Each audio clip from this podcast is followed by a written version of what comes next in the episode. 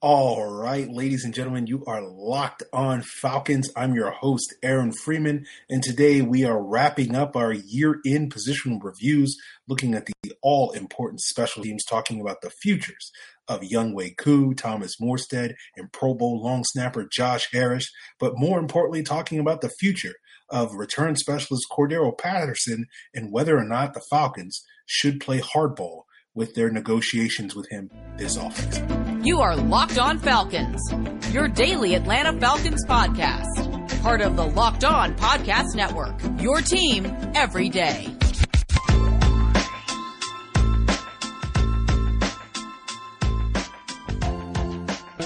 So, guys, you know me. I'm Aaron Freeman. Been covering the Falcons for many years, formerly at FalcFans.com. RIP, still going strong on Twitter at FalcFans, and of course, the host of this preeminent Locked On Falcons podcast, your daily Atlanta Falcons podcast, right here on the Locked On Podcast Network, your team every day. And before we get into today's uh, year in positional review of the all important special teams, it really does matter, folks. I do want to thank you guys for making Locked On Falcons your first listen each and every day. Of course, Locked On Falcons is free and available on a variety of podcast platforms, including Apple, Audacy, Google, Spotify, and of course now on YouTube. Make sure you subscribe to the Locked On Falcons YouTube channel and give us a like when you do. So today we're wrapping up our year in positional reviews where we've gone through the offense, we've gone through the defense, and now we've gotten to the most important phase of the game, special teams. And the reason why it's most important because the Falcons special teams was the best part of their team this year, particularly after a certain point in the season when they signed our Lord and Savior. That is, of course, Thomas Morstead. And for those of you that don't know, the Falcons were 23rd in DVOA, uh, uh, according to Football Outsiders this season, but in their weighted DVOA, which puts more value on late season play, the Falcons ranked ninth. And again, I don't know exactly where they were once they signed Thomas Morstead in week 12 ahead of that Jaguars game, but I can certainly say, looking at the numbers and comparing them to the other teams that were among the top in the league in that weighted DVOA metric at the end of the season, I think the Falcons probably over the last five or six games of the season were probably in the top three, uh, according to Football Outsiders special teams metrics. And we know Thomas Morstead had a great season, uh, would have been on my Pro Bowl ballot if he was eligible to be on the ballot. Uh, he finished sixth in Pro Football Focus's uh, punter rankings, although interesting enough, they were 14th during his time with the Falcons. They graded him out as an average punter, basically, in the seven games that he played with the Falcons. And so we will dismiss PFF's heresy in this regard. They just have not been able to keep the faith when it comes to Thomas Morstead. But he was outstanding this season. He's also a, an impending free agent. So we'll get uh, towards the end of today's episode, we'll talk about, you know, the Falcons re upping with him. But uh, fellow impending free agent, this time a restricted free agent. We'll talk later about the difference between restricted and unrestricted free agency as it applies to Younghoe Koo, the Falcons kicker. We know he had an outstanding season. He was on my Pro Bowl ballot, uh, was an alternate for the Pro Bowl team, was rated as PFF's. You know, this time they were not being heretical uh, with their grading of Younghoe Koo. He was their third highest graded kicker in the league this year on field goals. Um, so we know he had a great season. Josh Harris was PFF's number one rated long snapper, and he did legitimately make the Pro Bowl, uh, you know, due to his ability in coverage. And finally, after what, like nine years in the NFL, he got uh, recognized for his greatness. And so, all in all, the Falcons special teams, the core special teams players, and the kicker, the punter, and long snapper all had outstanding seasons. All of these guys are free agents, Harris included. Uh, and so I think the Falcons really do need to go out there and, based off of how well this unit played down the stretch, uh, and the fact that the Falcons don't really have a great offense, don't really have a, a great defense, and you know having getting the edge in that special teams in that third phase that often gets overlooked, but not here on the Locked On Falcons podcast. But that third phase could be instrumental in this team, particularly against a much harder schedule where the margin for error probably is going to be a little bit slimmer than it was in 2021. So I think the Falcons should do whatever they can to retain all three of these players this all season. I don't think there's any reason to sort of pinch pennies when it comes to some of these guys. You know, you pay them what they're worth, and we'll get, you know, at the end of today's episode, we'll get into what I kind of think some of these guys are worth. But, you know, as we continue today's Locked On Falcons, there's still some areas of the special teams that we do need to talk about. We need to talk about the return game. We need to talk about the coverage units. And when we talk about the return game, there is another impending free agent that is Cordarrelle Patterson. And I'm going to, you know, don't want anybody to, to, to, come for me, but you know, my hot take of, of the day, as we're going to unpack as we continue today's Locked On Falcons, is that I think the Falcons probably should pinch pennies when it comes to re-signing Cordarrelle Patterson. I'll explain exactly why I think that, um, and why I don't think he's necessarily a priority re-signing, or at least as big a priority re-signing as some of the other Falcons impending free agents. And we'll get into all of that as we continue today's Locked on Falcons podcast, guys. But before we get there, I do want to plug the various other shows here on the Locked On Podcast Network. That if you're not ready to say goodbye to the 2021 NFL football season, of course, you can get the lowdown on the last game of the season by checking out Locked On Bengals, Locked On Rams, Locked On NFL, Peacock and Williamson all week long on the same podcast platforms that you are currently listening and or watching Locked On Falcons. And that being said, we know that the football season is now at its end, and some of you, again, may not be ready to let that go. Uh, but, you know, just because football season is over doesn't mean that betting season is over because betonline.net has got you locked on all off season long, all season long in 2022. And, you know, you got basketball, pro, and college hoops are in full swing. And it's not just football, it's not just basketball, because at betonline.net, net is your number one source for hockey, boxing, UFC, even your favorite Vegas casino games. So go check out betonline.net. It's the best place for sports scores, podcasts, news, odds, total, player props, futures bets. If you want to be like yours truly and, and taking a bet on who's going to win the Super Bowl next year, you can do that, of course, at betonline.net. So head over to the website today, use your mobile device to sign up and learn more about the trends in action BetOnline, where the game starts. So let's get into uh, the Falcons' other aspects of the special teams, talking about the coverage units in the return game. We'll we'll get to the Cordarrelle Patterson hot take in a moment, but let's talk a little bit about the Falcons' coverage units.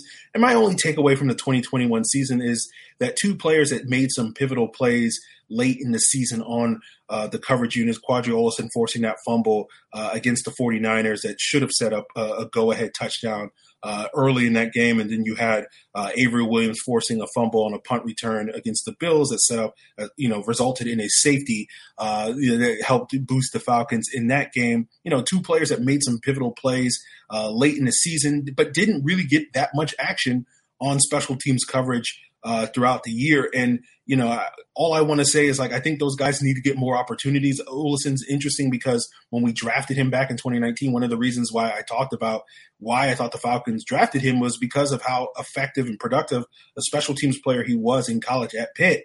And that in comparison to player that they drafted two years prior to that in Brian Hill that they wound up having to cut his rookie season because he didn't necessarily immediately carve out a role on special teams because he didn't have that special teams experience during his college career at Wyoming.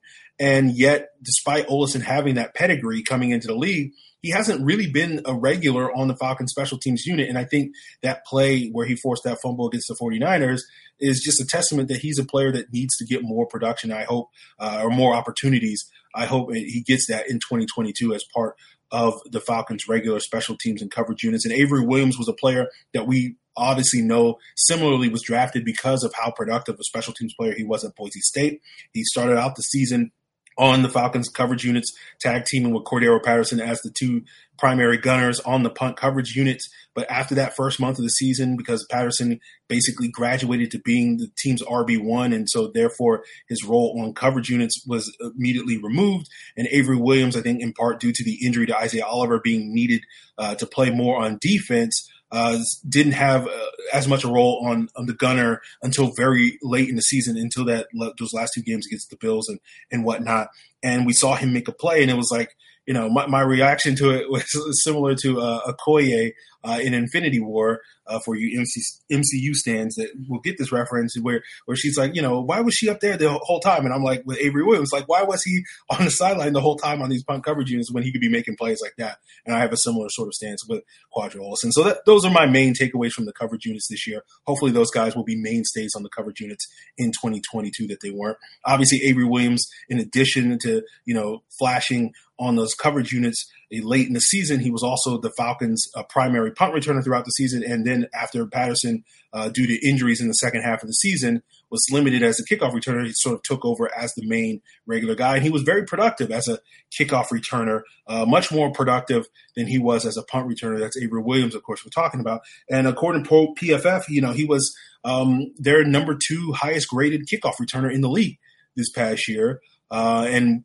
meanwhile, he was pretty much an average punt returner based off of their grades. He was number 21 in that metric. And the only thing that's notable to me about the whole PFF grades was that the player that was the top graded punt returner in the league this year was Brandon Powell with the Rams, who just won a Super Bowl uh, with that team. And it just continues the trend that started off a couple of years ago with Andre Roberts left Atlanta, where it seems like players that were punt returns for the Falcons uh, are not particularly productive and then leave Atlanta and then become very productive for their next team. And it's just kind of like, why can't we do this? And speaking of that, that gets us to uh, the the hot take of the day, which is I don't know if the Falcons should be making it that big a priority to re-sign Cordarrelle Patterson. I, basically, I think the Falcons probably should be playing hardball when it comes to the contract negotiations with Cordarrelle Patterson. And I'm sure some of you are listening or watching and saying, okay, Aaron, that's not really that hot a take. You know, me and my friends have been talking about not keeping Cordarrelle Patterson for months.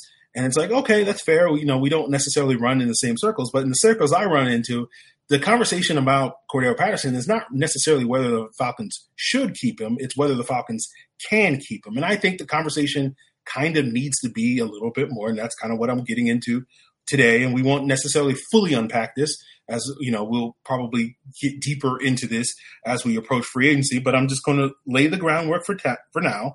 Um, that I think the conversation should be more about should we resign Cordarrelle Patterson, and you know that's probably funny coming for me because I'm a big believer in explosive plays, and we know that Cordarrelle Patterson was a big part of the explosive plays. He was the second most explosive playmaker for the Falcons when we're looking at those 20 plus yard plays that I put such an emphasis on. And so you would sit here and say, Aaron, you're sitting here saying that the Falcons should, you know, the Falcons were already one of the what four worst, least explosive offenses in the league, and you're taking away like 25% or 22% of their explosive plays that Cordarrelle Patterson was, and their second most explosive playmaker that doesn't that doesn't mesh with your philosophy, and you, would be right.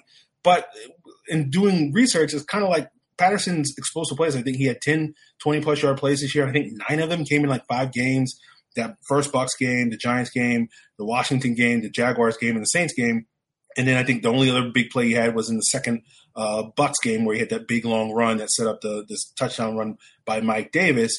Um, but like outside of those five games, like you look at Cordarrelle Patterson's production in the other 11 games that he played, you know, whether it was rushing or receiving, his production is pretty, again, it's not anything special. Like, again, those five games, he was incredible. Those five games, he was instrumental in helping the Falcons uh, win three of those games and certainly being in a position to win a fourth game against Washington. Um, so it, it's not to sit here and say that Cordarrelle Patterson didn't have value this year.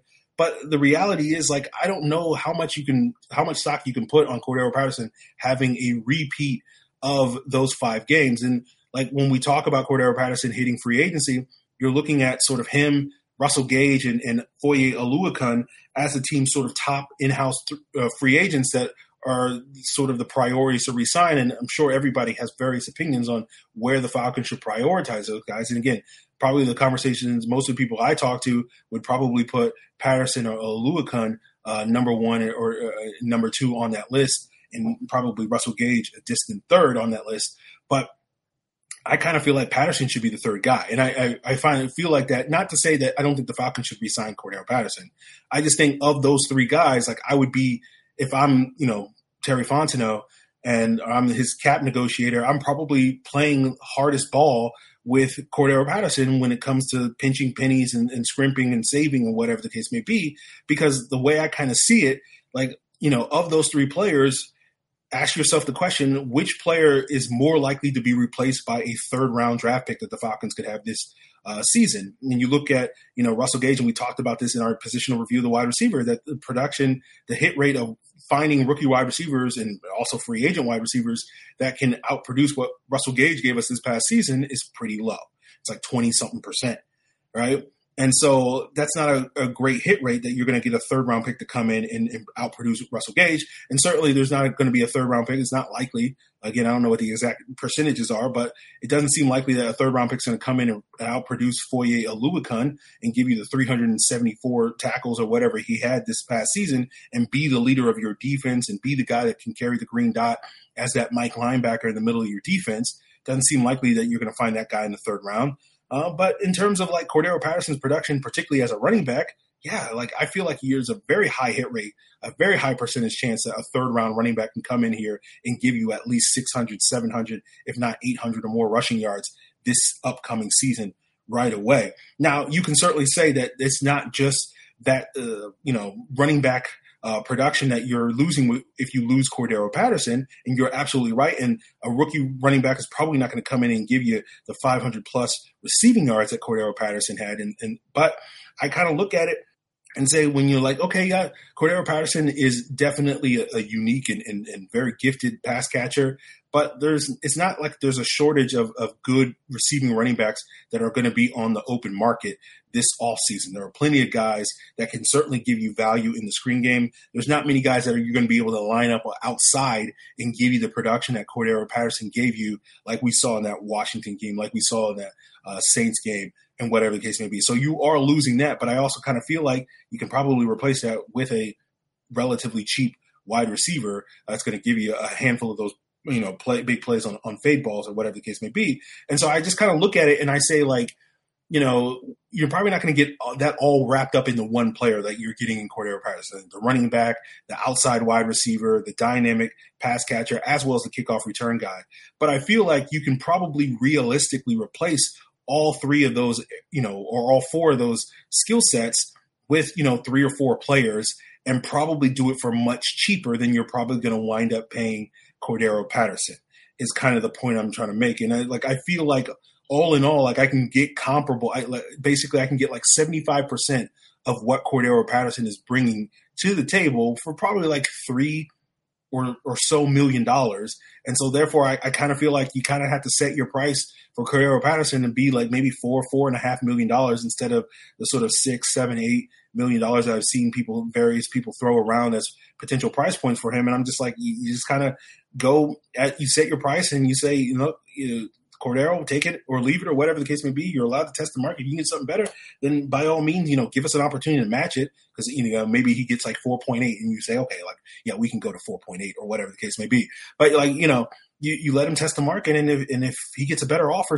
elsewhere, then you just say, look, we, we feel like this you know role in our offense, even if it's spread out among three players, is only worth you know X amount of dollars, and so you let him test the market in that way. And that's kind of how I feel about it. Again, I'm not trying to sit here and make the case that the Falcons shouldn't resign Cordarrelle Patterson. I'm just trying to make the case that the Falcons should probably play a little bit harder ball when it comes to this negotiation because it's just kind of the nature of the position that Cordarrelle Patterson now plays, which is running back, um, which is it's kind of a dime a dozen position. You know, wide receivers getting closer to being a dime a dozen position, but finding guys that can be uh, productive, you know, certainly right away in the NFL is not something that's easy to come by. Uh, and that was one of the things we talked about in a previous episode when we did the wide receiver year review. So that's kind of me explaining my hot take obviously i'm sure you know that will uh, cause people in the comments to you know either agree disagree or, or, whatever the case may be. And again this is a conversation that we can unpack and we can go into further detail as we get closer to free agency when we really start to key in on what the falcons should or should not do in free agency. But i'm just kind of laying the groundwork where i just haven't seen a whole lot of conversations about whether or not the Falcons should resign Cordarrelle Patterson. It's just really about can they resign him? Can they afford him? Is he going to price himself out of Atlanta? All these various things, rather than like I think you know if he does, then so be it. Like you know that price tag I think is just kind of worth X amount of dollars, and if he wants Y amount of dollars, then you know good luck to you, Cordarrelle Patterson. But I, I feel like the Falcons should be really reasonably confident that they can get comparable value uh, for basically the same amount of money that they paid Cordarrelle Patterson this past year, which was like $3 million. So that's kind of my hot take of the day. Uh, do with it as you will, but we will wrap up today's episode by getting into, you know, returning back to Thomas Morstead, Younghoe Koo, and Josh Harris, all guys that I don't think the Falcons should play hardball with, but we'll talk about what their potential price points could be as we wrap up today's year in positional review of the Falcons special teams here on Locked On Falcons. But I want to thank you guys first for making Locked On Falcons your first listen each and every day. And I always have recommendations for what your second listen should be. And of course, why not check out any of the local shows here on the Locked On Podcast Network covering the Atlanta Hawks, Locked On Hawks, Locked On Braves, Locked On Bulldogs, etc. And you can find all those shows on the same podcast platforms that you find Locked On Falcons, including Locked On Braves and Locked On Bulldogs, now free and available on YouTube. So today's episode is also brought to you by Rock Auto because with ever increasing numbers of makes and models, it's now impossible for your local chain auto parts store to stock all the parts that you need. Why wait while the person behind the counter orders the parts on their computer when you already have access to rockauto.com at home or in your pocket? You can save time and money when using Rock Auto instead of spending up to twice as much for the same parts from a chain store or car dealership. Rock Auto is a family business serving do it yourselfers for over 20 years with reliably low prices for every customer. They have everything you could possibly need from brake parts, tail lamps, motor oil, even new carpet. Go to rockauto.com right now and see all the parts available for your car or truck. And when you do, write locked on in the How Did You Hear About Us box so that they know we sent you. Amazing selection, reliably low prices, all the parts your car will ever need rockauto.com. So let's talk about these three main specialists and, and, what the Falcons should do as they approach free agency. And I, I, feel much more confident and comfortable that the Falcons will resign all three. And to be re- for the record, I do still feel optimistic that the Falcons will be can keep Cordarrelle Patterson. I just think they probably should be a little bit more frugal than I than probably most people think they should be. And part of the reason why I, I'm optimistic that they will resign Cordarrelle Patterson is because I don't think they'll be as frugal as I would be in that situation.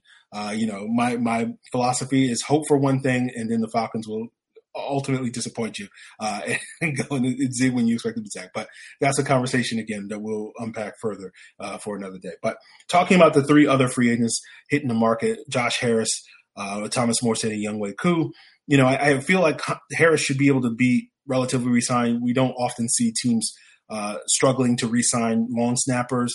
And you look at, I think, a recent uh, contract extension that the Chiefs gave to their long snapper this past November, who's roughly the same age as Josh Harris. It was like averaging about $1.35 million a year. And I feel like, you know, the Falcons should be able to afford giving Harris a comparable, you know, multi-year contract worth that amount. Maybe they can go lower than that and just basically up the amount of guaranteed money, uh, you know, as part of that deal, uh, if, if, they can. So I think they should be res- relatively easy to keep Josh Harris. Uh, there seems to be no signs that Josh Harris wants to leave Atlanta, and I hopefully there's no signs that the Falcons want Josh Harris to leave Atlanta. And then you come to Thomas Morstead, who is getting up there in age, he's at around age 35. Um, but I, I, think there's no reason to think that if he wants to keep playing, that he, he, couldn't play another four or five years. Now, I don't think the Falcons necessarily need to sign him to a four or five year contract. Uh, maybe they sign him to a two or three year contract if you know he's you know if they don't want to uh, give him a one year deal, if he wants a little bit more security than a one year deal, whatever the case may be. And again, I don't know exactly what that price tag is going to be, but typically punters of his caliber around his age have cap hits in between one and a half and two and a half million. So if that's like a two year, $5 million contract or a two year, $4 million contract or whatever the case may be, that feels right uh, for Thomas Morstead at this point in time. So I feel like uh, that's a good price point for him. As for Younghoe Koo, uh, this is where it's going to be a little bit tougher because the price tag for kickers just went up a little bit because we've seen some new uh, new deals signed by kickers in the last 12 months. Guys like Daniel Carlson, Carlson of the Raiders and Jason Sanders, I think, with the Dolphins. Uh, they got deals that were averaging around four and a half million dollars a year. And the difficulty with signing Younghoe Koo to a long term contract as a restricted free agent, which is something certainly an option that the Falcons could explore, is that kicker contracts typically aren't backloaded. And and what that means is, you know, typically let's say you're you sign a three year contract worth twelve million dollars a year, so average is four million dollars a year. And the way that most people sort of look at these contracts and say, oh, your average four million dollars a year, your cap hit's going to be 4 million, 4 million, 4 million for years one, two, and three. But the way that teams typically backload contracts in the NFL is that instead of that being four, four, and four, it's usually two, four, and six. Like that's what it means where it's backloaded, where the, the contract goes up each and every year and it's heavily weighted uh, towards the end of the contract um, to being a higher sort of amount of money. But the way with kickers work is typically they don't have backloaded contracts. So it is much more likely to be that four, four, and four figure in the case of a kicker, or more accurately, it's probably going to be like three and a half, four, and four and a half. And so because of that reason, I don't think the Falcons um, if they sign Younghoe Koo to a sort of typical market deal for a kicker of his caliber, which would be in that four and a half million dollar range, I don't think it's going to save them all that much money than it would if they just wound up uh, signing him to his restricted free agent tender. And let me explain how restricted free agency works. Um, you know, typically what happens is that you, a team, if you're a guy, if your player is a restricted free agent, you choose to tender him at certain levels right? Um, and what happens is restricted free agents, like unrestricted free agents, are free to sign with other teams. But if a team tenders their restricted free agent, they have the right of first refusal. And what that means is, let's let's use Younghoe Koo in a hypothetical example. Let's say Younghoe Koo is is tired of people like me confusing the real GSU uh, in saying Georgia State is the real GSU rather than Georgia Southern. And He's tired of, uh, you know, Falcon fans disrespecting him. He wants to go play for a place that really understands that the real GSU is Georgia Southern. Again, this is a hypothetical situation. Just go with me here, guys. Um, and he says, I'm going to sign with the Colts. And the Colts are like, yeah, bring him on. We want Younghoe Koo. He'll be great for us. And they, let's say they sign him to like a three year, $12 million contract or whatever the case may be. Because he's a restricted free agent, like if he was an unrestricted free agent, he would just be a cult that day once he signed the contract. But in restricted free agent, what that is, that contract is an offer sheet. And when the, you have the right of first refusal because you tendered a player, the Falcons basically have seven days to match that contract. And if they do decide to match that contract after seven days, then the Falcons will keep Younghoe Koo on a three year, $12 million deal. If they choose not to keep him, then he will sign with the Colts on a three year, $12 million deal. And the Colts will then owe the Falcons compensation in the form of a draft pick, which is determined by what his tender level is. And there's three different levels of tenders there's the first round tender, uh, there's the second round tender, and there's the original pick tender.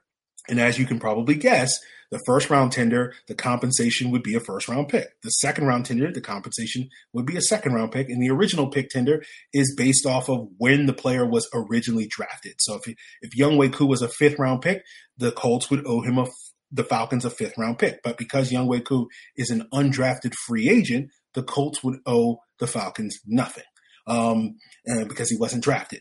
And so this is part of the reason why the Falcons almost certainly, when they do tender Younghoe Koo this offseason, are going to tender Younghoe Koo at the second round level so that it basically prevents another team from signing him to an offer sheet and then basically the Falcons getting nothing in return and they would be either forced to let him walk for nothing or they have to match him at a contract they probably are not too comfortable with matching him at. Uh, so you're almost certainly guaranteed that Younghoe Koo will get the second round tender. So a team would have to give the Falcons a second round pick. And, you know, outside of the Tampa Bay Buccaneers, not many teams are willing to give up second round picks uh, for a kicker. So it pretty much guarantees that no team is going to sign Younghoe Koo and he'll be back this year.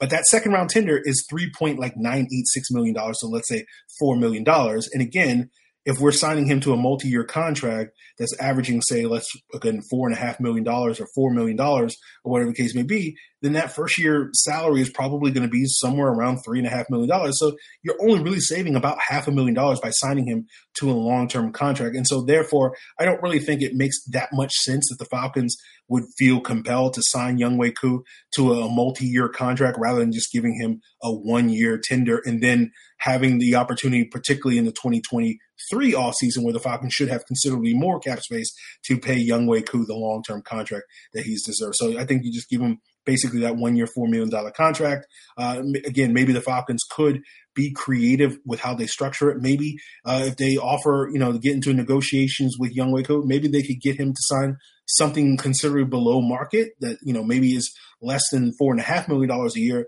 but maybe it's like $3.75 million a year. Then I think the Falcons would be incentivized to sign him to a long term contract. But outside of those circumstances, I just think the Falcons, it just, there's not a whole lot of cap space that you're saving uh, by trying to sign him to a long term contract. So you just kind of give him the one year contract. And, and, and again, if you do, do give him the one year free agent tender at $4 million, you, you still have many, many months to negotiate a, a long term contract that could wind up saving the Falcons more money if they need, you know, that five hundred thousand dollars or maybe a million dollars in cap space at a later date.